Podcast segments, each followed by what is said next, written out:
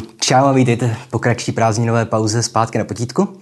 A my si teď jako obvykle na dva měsíce uděláme takové prázdninové leháro, abychom si odpočinuli po maturitách, kdy jsme ta videa přeci jenom sypali jedno za druhým. A navíc se mi v létě vždycky úplně nechce číst, abych byl upřímný. Ale rozhodnul jsem se, že si udělám takový prázdninový projekt a, a vydám několik videí na téma umění jako nástroj nebo, nebo forma útlaku a propagandy. A asi jste si totiž všichni všimli, že západní svět, především Amerika, je teďka uprostřed jakési kulturní války mezi, mezi levicí a pravicí a většinou a menšinami a menšinami rasovými, genderovými i sexuálními. A strhávají se sochy a zároveň se pořád vedou debaty o tom, eh, jak celé situace využívají různé korporace, především zábavní korporace, že jako filmové a videoherní. No a jako obvykle se nebudu pokoušet o nějaké rozsáhlejší vlastní úvahy a vezmu si na pomoc různé současné nebo aspoň nedávné filozofy. A to proto, že já sám jsem takový ten prototyp nudného centristy, který vidí na všem pozitiva i negativa a ve výsledku dojdu vždycky k závěru, že pravdu mají částečně obě strany a že, bych o, že bychom o tom měli prostě jenom víc diskutovat. Takže bude lepší, když nechám mluvit spíš odborníky na tohle téma. Především Slavu Ježíška, ale a, ale když jsem se ten díl připravoval, tak jsem rychle zjistil, že, že to do jednoho videa nenacpu ani omylem, protože by mělo tak 4 hodiny. Bez nadsázky 4 hodiny.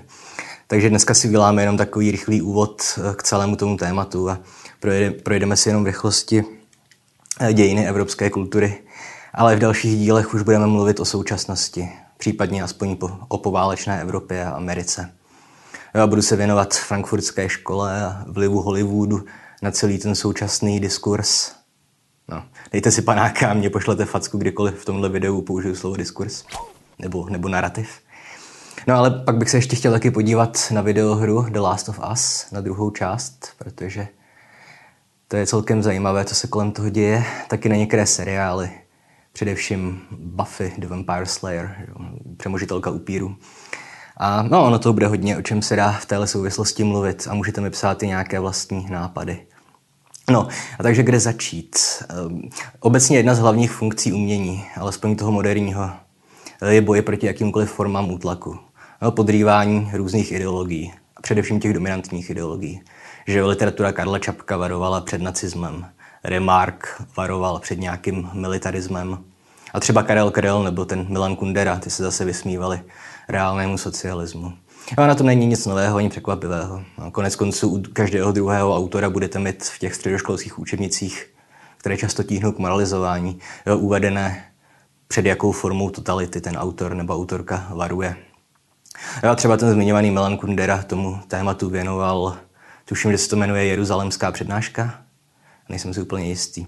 Ale já bych se dneska chtěl podívat teda na obrácený problém.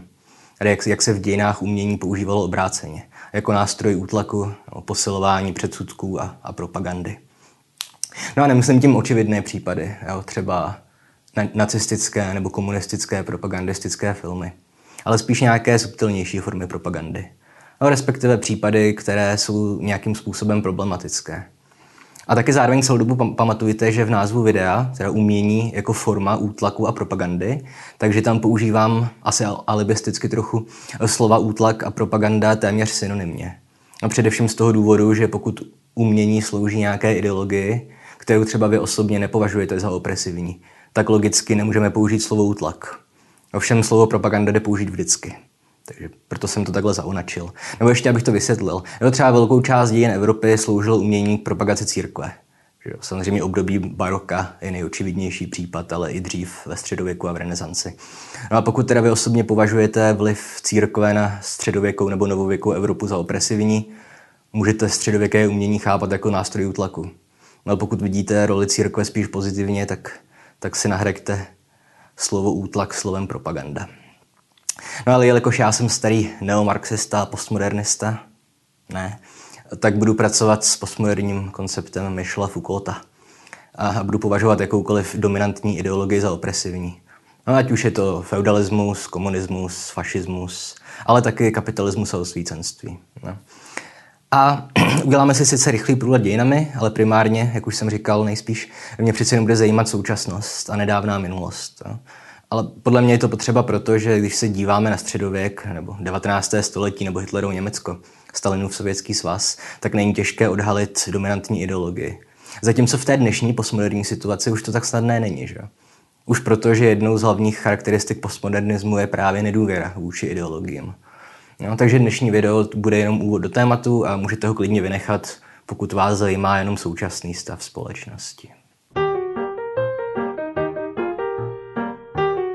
Takže ve středověku a raném novověku, jak už jsem říkal, sloužilo umění feudalismu a samozřejmě církvi. No, naprostá většina literární i výtvarné produkce zahrnovala portréty biblických postav a, a králů, případně příběhy svědců nebo urozených rytířů. No, a to bylo dané jednak tím, že umělce tenkrát živili většinou jejich patroni. Můžete nás podpořit na Patreonu mimochodem.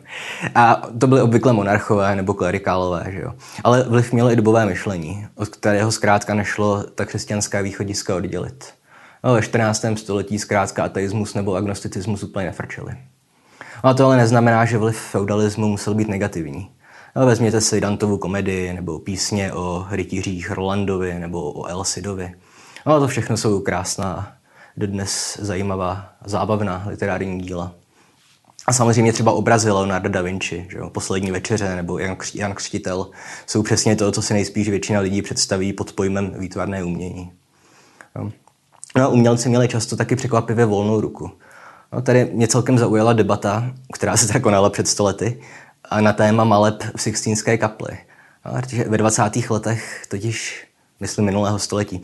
Středověké a novověké církevní umění odsoudil jako tendenční a neautentické Karel Tajge ten hlavní teoretik české analytické avantgardy.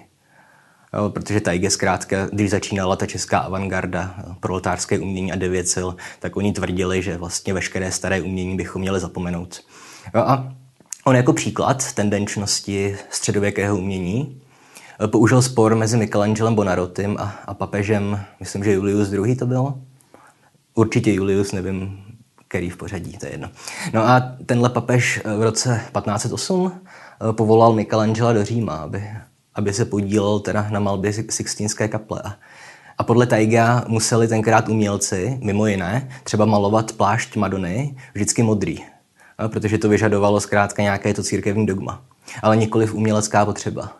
Jinými slovy, i kdyby kompozice obrazu vyžadovala, aby měla Madonna, nevím, červený plášť, tak papež by Michelangela stejně donutil namalovat ho modře.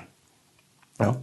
Ale tenkrát na druhou stranu Tajgovi odpověděl dneska už prakticky zapomenutý intelektuál, katolický kněz taky, jmenoval se Jan Strakoš.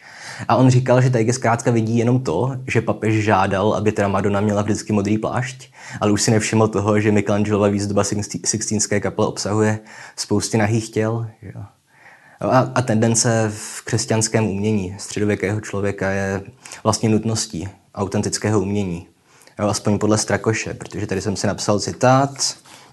On říká, cituji, pravdy dogmatické jsou katolíku, tedy i Michelangelovi, právě tak reálné jako pravdy zkušenosti smyslové.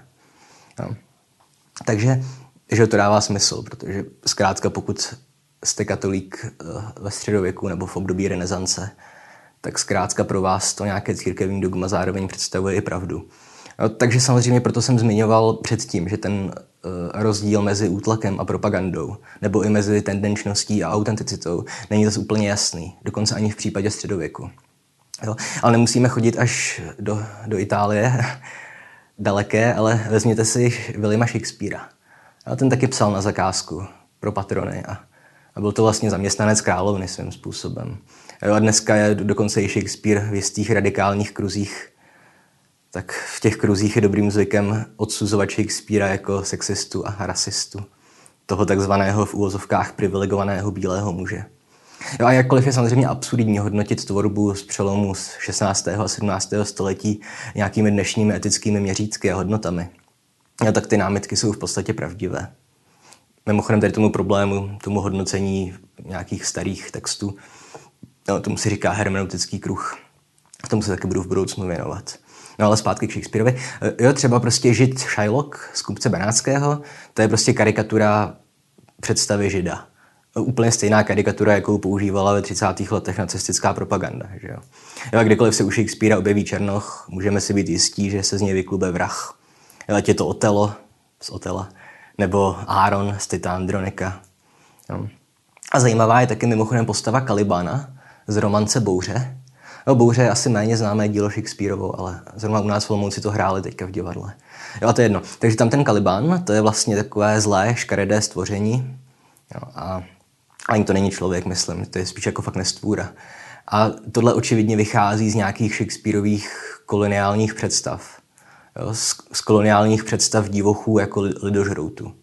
Protože Kaliban je očividně přesmička slova kanibal. Že jo? A i tohle je zajímavé z dnešního pohledu, protože ke kanibalismu sice mezi různými domorodnými kmeny docházelo, že jo, skoro po celém světě, ať už v Karibiku nebo někde v Tichomoří. A, ale právě v Shakespeareově době vlastně kolonizátoři z oblibu využívali příběhu o kanibalech, aby si ospravedlnili vyvražďování nebo zotročování původních obyvatel kolonizovaných zemí. Jo. A mimochodem, eh, různí aboriginci říkali o Evropanech to tež, že jsou to kanibalové.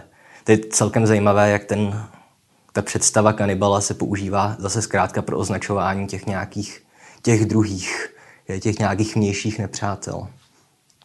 A mimochodem, když jsem říkal, že říkali aboriginci to též o Evropanech, tak že pokud třeba znáte příběh o Pocahontas, který se mimochodem částečně zakládá na pravdě. Jo, a ten, ten, že to se odehrává v, v kolonii eh, Jamestown ve Virginii, což byla, myslím, první kolonie v Severní Americe, nejsem si jistý. A pravděpodobně tady ty kolonizátoři evropští skutečně kanibalismus taky sami provozovali. I když čistě jenom proto, že měli hlad, ne jako rituál. Ale to už jsem se odběhl někam, kam jsem nechtěl. Jenom jsem prostě chtěl ukázat, jak i Shakespeare ve své době, zkrátka veškerá jeho produkce sloužila vlastně ideologii jeho, jeho nadřízených. A opět, jo, stejně jako v případě Michelangelovy Sixtínské kaple, tak i Shakespeareův rasismus, sexismus, bla, bla, bla, je jednak jako věrnou reflexí pocitů a názorů své doby. No, ale zároveň se v jeho díle nachází i nějaký korektiv, třeba v podobě Shakespeareova stvárnění ženských postav. Protože na svou dobu ty ženské postavy v Shakespeareovi byly často jako velice aktivní a, a mocné. Jo, nikoliv nezbytně. No, třeba Lady Anne z Richarda III. nebo Desdemona z Otela. Ty jsou opět jenom že jo, hračky, nástroje v rámci intrik mocných mužů, ale když si vezmete třeba hru Večer tří královí od Shakespearea, že kde ta protagonistka Viola zametá podlahu vyloženě se všemi svými mužskými protivníky. Že především s tím Malvoliem, nebo jak se jmenuje, s tím správcem, to je jedno. No, nebo Lady Macbeth, to je vlastně hlavní postava hry Macbeth. Dobře, její manžel, podle kterého se ta hra jmenuje, je, je jako nástrojem jejím. Lady Macbeth používá Macbetha k prosazování svých intrik. Ale na druhou stranu mi přijde naprosto očividné a neproblematické říct, že texty i obrazy středověkých a renesančních výtvarníků a spisovatelů byly rasistické, sexistické blbla a sloužily posilování moci církve a aristokracie. A zároveň je můžeme úplně v pohodě uznat jako nezbytnou součást dějin naší kultury a jako hodnotná umělecká díla. No. Protože dneska už, myslím, tak nějak obecně víme, pokud nejsme náckové, že Židi nejsou nezbytně lakomí lichváři a a dokážeme si třeba zmíněné prvky antisemitismu ze Shakespeareova díla oddělit. No. Ale to ale neznamená, že podobné tendenční prvky nemáme kritizovat třeba v případě současného umění. Nebo v případě umění, o kterém to není obecně známé. Všichni víme, že Shakespeare ne- neměl rád židy, ale zároveň se dneska těžko najde nějaký člověk, který si přečte kupce Benátského a najednou se zradikalizuje a rozhodne se jít vypálit synagogu. Že jo? Od nějakého antisemického radikalizování tady máme jiné experty. Ale k tomu se asi vrátím, až budu mluvit o současném umění. Jo, ale kdybychom prostě nalezli prvky, nějaké nenápadné prvky antisemitismu, v současném pop artu třeba, jo, dejme tomu v young adult literatuře, skřeti z Harryho Pottera, pak bychom na to asi měli upozorňovat. Jo ale zároveň třeba očividná neonacistická nebo i tradiční nacistická antisemická propaganda dnes asi není až tak nebezpečná, že jo? protože nacismus dneska, alespoň na oko, odsuzují úplně všichni. Včetně třeba lidí, kteří mají nějaké fašizující tendence. No, protože zkrátka holokaust a jakékoliv formy otevřeného a přímého antisemitismu si dneska už prostě neobhájíte. Alespoň teda v naší kultuře. A asi se jsme teďka nedávno měli případ s tím nakladatelstvím naše vojsko, myslím, že, které prodávalo ty antisemické knihy a kalendáře nacistických vůdců, ale to je podle mě jenom servis nacistů pro nacisty a podle mě to ne, nebude mít žádné strukturní následky. No. A tady by se už potom asi spíš nabízela debata o smyslu cenzury, svobody slova a projevu, ale to necháme na jindy. No a ve středověku a novověku teda muselo umění sloužit propagandě a útlaku naprosto nezbytně. A i když to neznamená, eh, že by se nenašly výjimky. Že jo, nejslavnější dílo, které nějak podrývá tu dominanci toho dobového narrativu. Narrativ. Eh, tak to je samozřejmě eh, Cervantes že jo, a Don Quixote. A nebo za nejnižší vrstvy společnosti mluvil i François Villon a řada dalších. V našem českém prostředí můžeme zmínit masičkáře nebo nějaké ty satirické části hradeckého rukopisu nebo žákovskou poezii, že jo, třeba báseň pod koní a žák. Každopádně ale konec feudalismu a, a nástup moderní doby a osvícenství, že to nám ohlásila ta slavná velká francouzská revoluce na konci 18. století. Jo, a co byl skoro první krok těch osvícených revolucionářů francouzských ve vztahu k umění? Tuším, že rok v roce 1793 eh, vtrhnul, že rozzuřený dav revolucionářů, tak vtrhli do katedrály Notre Dame, tehdejšího symbolu moci katolické církve a, a moci monarchie. A tam ten dav z katedrály oni vytáhli asi 30 soch a v nějakém pastyši veřejné popravy těm sochám usekali hlavy na náměstí před katedrálou. A mimochodem vtipné je, že oni si mysleli, že jde o sochy francouzských králů, že tak chtěli jako sem mstít té monarchii, ale ve skutečnosti to byly sochy králů Judeje. Což je opět pěkné, jak většinou tady ty lidi ani uh, nemají tušení, co dělají. No a celá katedrála pak byla vyrabovaná a, a revolucionáři ji přejmenovali z katedrály Notre Dame na, na chrám rozumu. A pořádali tam festivaly parodující a, a ponižující katolickou církev a monarchii. No a i tady navíc můžeme očividně vidět paralely s děním v současném světě. Jo. To už jsem taky zmiňoval. Konkrétně s tím ničením soch otrokářů jo, ve Spojených státech a Velké Británii a jinde. A u nás se taky, že ho nedávno odstraňovala socha toho generála ruského nějakého. A to už by zase bylo téma na úplně jiné video. A navíc video na tohle téma mimochodem teďka nedávno vydal Martin Rota, který mi tam celkem mluví z duše, takže už k tomu asi nemám moc co říct. No tak jako tak, zkrátka osvícenství, které se ohánělo rovností, svorností a bratrstvím, které se vymezovalo proti feudalismu a aristokracii, tak začalo používat umění jako nástroj útlaku a propagandy okamžitě, jak, jakmile se dostalo k moci. A proto jsem mimochodem na začátku říkal, že zjednodušeně řečeno považuji jakoukoliv formu dominantní ideologie za opresivní. Zkrátka tisíc let vládla Evropě nějaká ta feudalistická ideologie a, a jakmile ji porazilo osvícenství, tak automaticky se jeho představitelé začali projevovat jako tyrani. Často horší než ti představitelé feudalismu. No. Zkrátka v politice sekaly hlavičky králům a královnám a později sobě navzájem. V kultuře zase sekaly hlavy aspoň těm sochám. No a to samozřejmě neznamená, že francouzská revoluce nepředstavovala nějaký zásadní pokrok. No, protože nebudu vám už samozřejmě vykládat o jen vlivu na Spojené státy americké, to, to, všichni znáte ze základky, ale, ale zmíním tady ještě jednu méně známou událost, řekl bych, sice v spouru na Haiti. No, Haiti na francouzské kolonii tehdejší a tam došlo teda v roce 1803 eh, k, ke vzpouře otroků, k úspěšné vzpouře otroků a, a k vyhlášení samostatného státu byla první Černošská republika mimo Afriku. A Slavoj Žižek, kterou jsem zmiňoval, tak on s oblibou eh, zmiňuje příběh o tom, že když vlastně Napoleonová francouzská armáda se připravovala na bitvu proti těm vzbouřeným haitským otrokům, tak ti otroci začali zpívat Marsejézu. Jeden ze symbolů francouzské revoluce. A francouzští vojáci si prý uvědomili, že za skutečné ideály osvícenství, tedy rovnost a bratrství lidí, nebojují oni, ale právě ti zbouření otroci. No a já sice nevěřím, že se tohle vážně stalo, protože to je trošku moc patetický, no, pohádkový příběh na to, aby to byla pravda. A taky zároveň nebudu nijak glorifikovat hajskou revoluci, protože samozřejmě první, co ti osobození otroci udělali, bylo to, že začali masakrovat eh, bělochy a mulaty. Ale zmiňuji to proto, abych ilustroval, jak zásadní tu změnu paradigmatu francouzská revoluce představovala.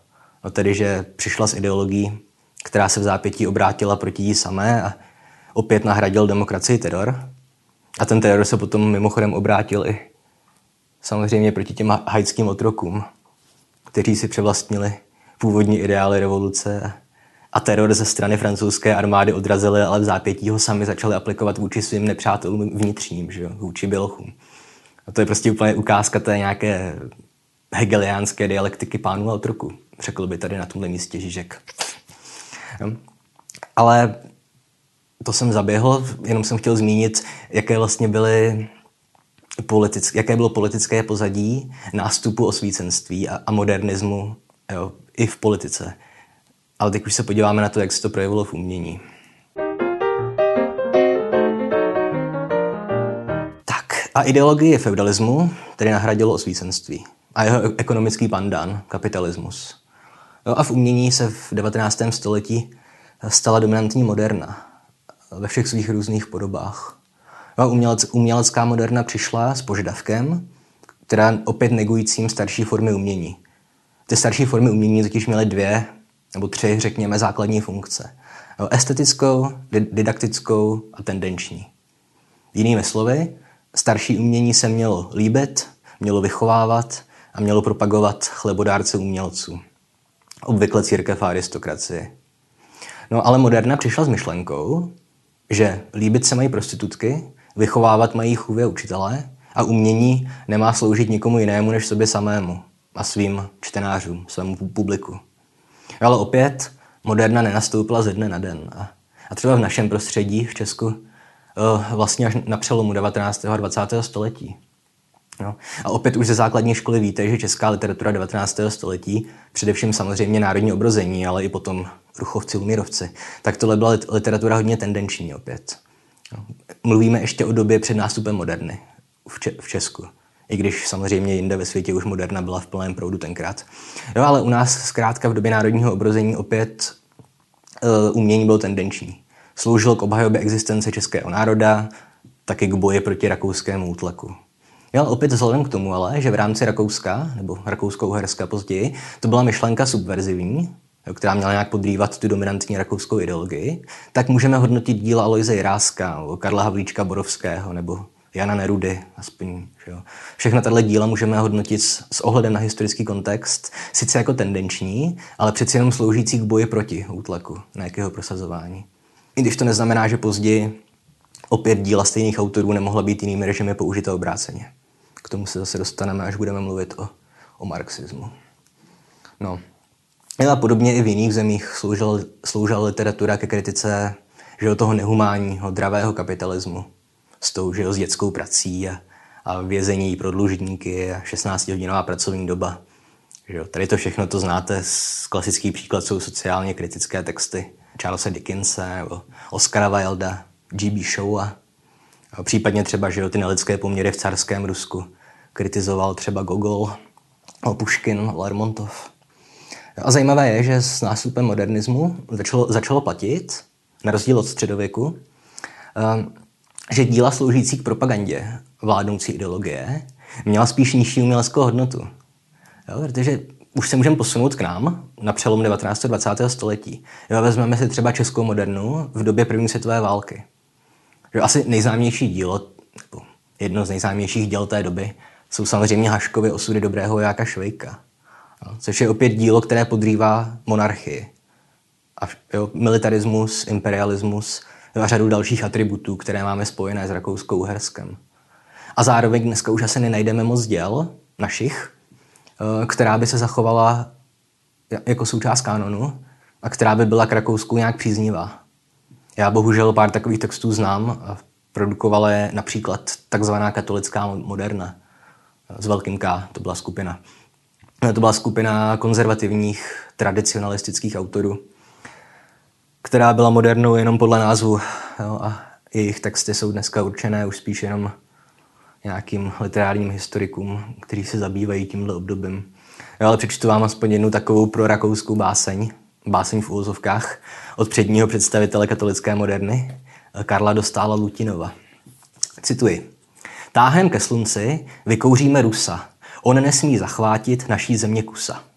Táhneme na Balkán, tam, kde byla banda, která nám skolila otce Ferdinanda. Konec citace. Asi nepotřebujete nějaké pokročilejší literární vzdělání, abyste sami viděli, že tohle není poezie. Že to je prostě jenom veršovaná idiocie. A je krásné to srovnání té, toho posledního verše, nebo dvojverší, že k nám na Balkáně ta banda skolila otce Ferdinanda. A srovnat to se Švejkem, že, který opět začíná, tak nám zabili Ferdinanda. Ale očividně na to jde satiricky a úplně jinak. No a co je nejdůležitější ve vztahu k první světové válce, teďka už zase teda se trošku posunu, tak částečně i díky ní začal do politiky i do, i do umění nějak výrazněji pronikat marxismus. No, protože samozřejmě ta velká válka, jak se jí říkalo tenkrát, byla produktem všeho, proti čemu bojoval Marx a proti čemu konec konců bojují i jeho dnešní následovníci. No, tedy produktem imperialismu, militarismu, nacionalismu a částečně kapitalismu. Jo, konec konců, že Lev Trocký psal o válce jako o výsledku úpadku kapitalismu už pár měsíců po jejím začátku, ještě v roce 1914. No. A mimochodem ten týž Trocký o tři roky později využil chaos spojený s válkou k uspořádání té neslavné říjnové revoluce. Jo, a společně s Leninem zřídili v Rusku první komunistický režim na světě. A, a i když dneska víme, že to pro Rusko nebyla žádná velká výhra a, a když se později k moci dostal Stalin, tak to byla vyloženě katastrofa. Ale, ale ideologie té komunistické revoluce byla očividně velice lákavá i pro zbytek světa. A sovětský svaz následovali v průběhu 20. století desítky dalších zemí. A ideje marxismu a, a dělnického hnutí a internacionály často prosazovali umělci, no, především takzvaná avantgarda. No, mimochodem samotné slovo avantgarda znamená že jo, vojenský předvoj. To znamená, že avantgarda měla v umění sloužit jako, jako předvoj komunismu. Že mě, mělo mu, jakoby, měla mu usnadňovat cestu k převzetí moci a, a šířit jeho ideály i mezi lidi, které třeba nezajímala politika, ale bavilo je umění. No. A mimochodem, opět si všimněte, proč pořád mluvím o té dominantní ideologii, že dokud hráli marxističtí umělci tu subverzivní roli, dokud jejich ideologie byla potlačovaná a, a jejich práce měla narušovat vládnoucí ideologii, jo, tak produkovali geniální umělecká díla. Jo, a samozřejmě u nás za první republiky rozhodně byla avantgarda potlačovaná oficiální ideologií. Seifertov, Seifertova prvotina byla cenzurovaná a, jo, a tak dále. Vlastně jakékoliv komunistické projevy byly tenkrát cenzurované v tisku. To probíhaly tisíce cenzurních zásahů. Jo, ale přesto teda ta avantgardní poezie, jo, tohle je samozřejmě do určité míry subjektivní, ale pro mě osobně představuje činnost české marxistické avantgardy za první republiky asi vrchol dějin české poezie. Jo. Vlastně nezval Seifert, Halas, Taige, obecně devět sil, ty vyprodukovali umělecké hnutí, které zkrátka nemá v dějinách české literatury obdoby. Ne a ne.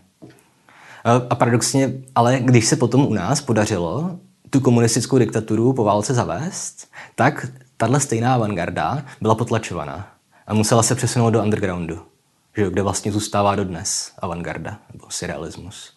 Jo, a tenkrát ji nahradila nějaká ta oficiálně uznávaná poetika, ta socialistické poezie a, a budovatelského románu. A, a tahle poetika nevyprodukovala nic, co by stálo za srovnání s tvorbou té rané české marxistické avantgardy.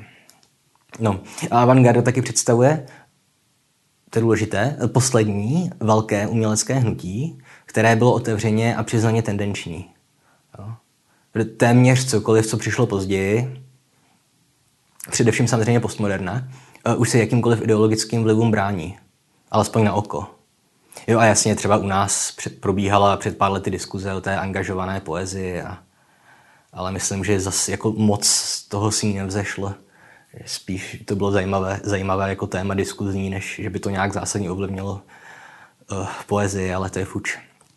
No a nejen, že teda vliv uh, ideologií na umění postmoderná odmítá, to by nebylo nic nového, že jo? protože to platilo už o moderně. Ale postmoderna dokonce ideologie aktivně rozkládá a zesměšňuje. Jo? A našli se i tací, kteří říkali, že s ideologiemi je konec úplně. Že, jo? že už v současném světě neexistují. Nebo že zaniknou. V tomhle ohledu je asi nejznámější dílo eh, Konec dějin a poslední člověk. To napsal na začátku 90. let Francis Fukuyama. No, to je americký filozof, ale podle jména očividně japonského původu. A on v téhle knížce Konec dějin tak argumentuje, že pohledem toho začátku 90. let, tak on tam říká, že totalitní systémy po celém světě se bortí. Jo. Vlastně celý ten sovětský blok tenkrát se hroutil. A taky říkal, že, že technologický a myšlenkový rozvoj pravděpodobně způsobí to, že v budoucnosti vlastně ovládnou celý svět různé formy nějaké liberální demokracie západního stylu. No. A očividně se Fukuyamovi ta předpověď nepovedla. Vezmeme-li v úvahu, že dvě ze tří nejmocnějších zemí současnosti jsou totalitní režimy, že jo, Rusko a Čína. No ale my teď zkusíme proskoumat, jak je to teda s koncem ideologie a, a historie, aspoň v euroamerické civilizaci. Dejme tomu v prostoru Evropské unie a Severní Ameriky. Nikam jinam se nebudu pouštět. No te- teďka už konečně teda přijde řeč na ty slibované neomarxisty a postmodernisty konkrétně na filozofii frankfurtské školy, tedy Horkheimera, Adorna, Herberta Marcuse a taky na Slavu Ježíška, který se sice sám příležitostně prohlašuje za marxistu, ale já mu to nevěřím. Ve skutečnosti si myslím, že je nezařaditelný, protože... Jo, ale pro nás je důležitý, protože jestliže je zkrátka expert na odhalování všech různých forem ideologie i v současném postmoderním světě, který se teda snaží předstírat, že je vůči ideologiím imunní. No, protože ve skutečnosti, nebo přestože ve skutečnosti je ten svět ideologiemi doslova zaplavený. Počet ideologií navíc neustále se rozrůstá o různé variace starších ideologií. No. no, a tady už to pro dnešek zapíchnu. A příště teda budeme pokračovat frankfurtskou školou, těmi německými neomarxisty.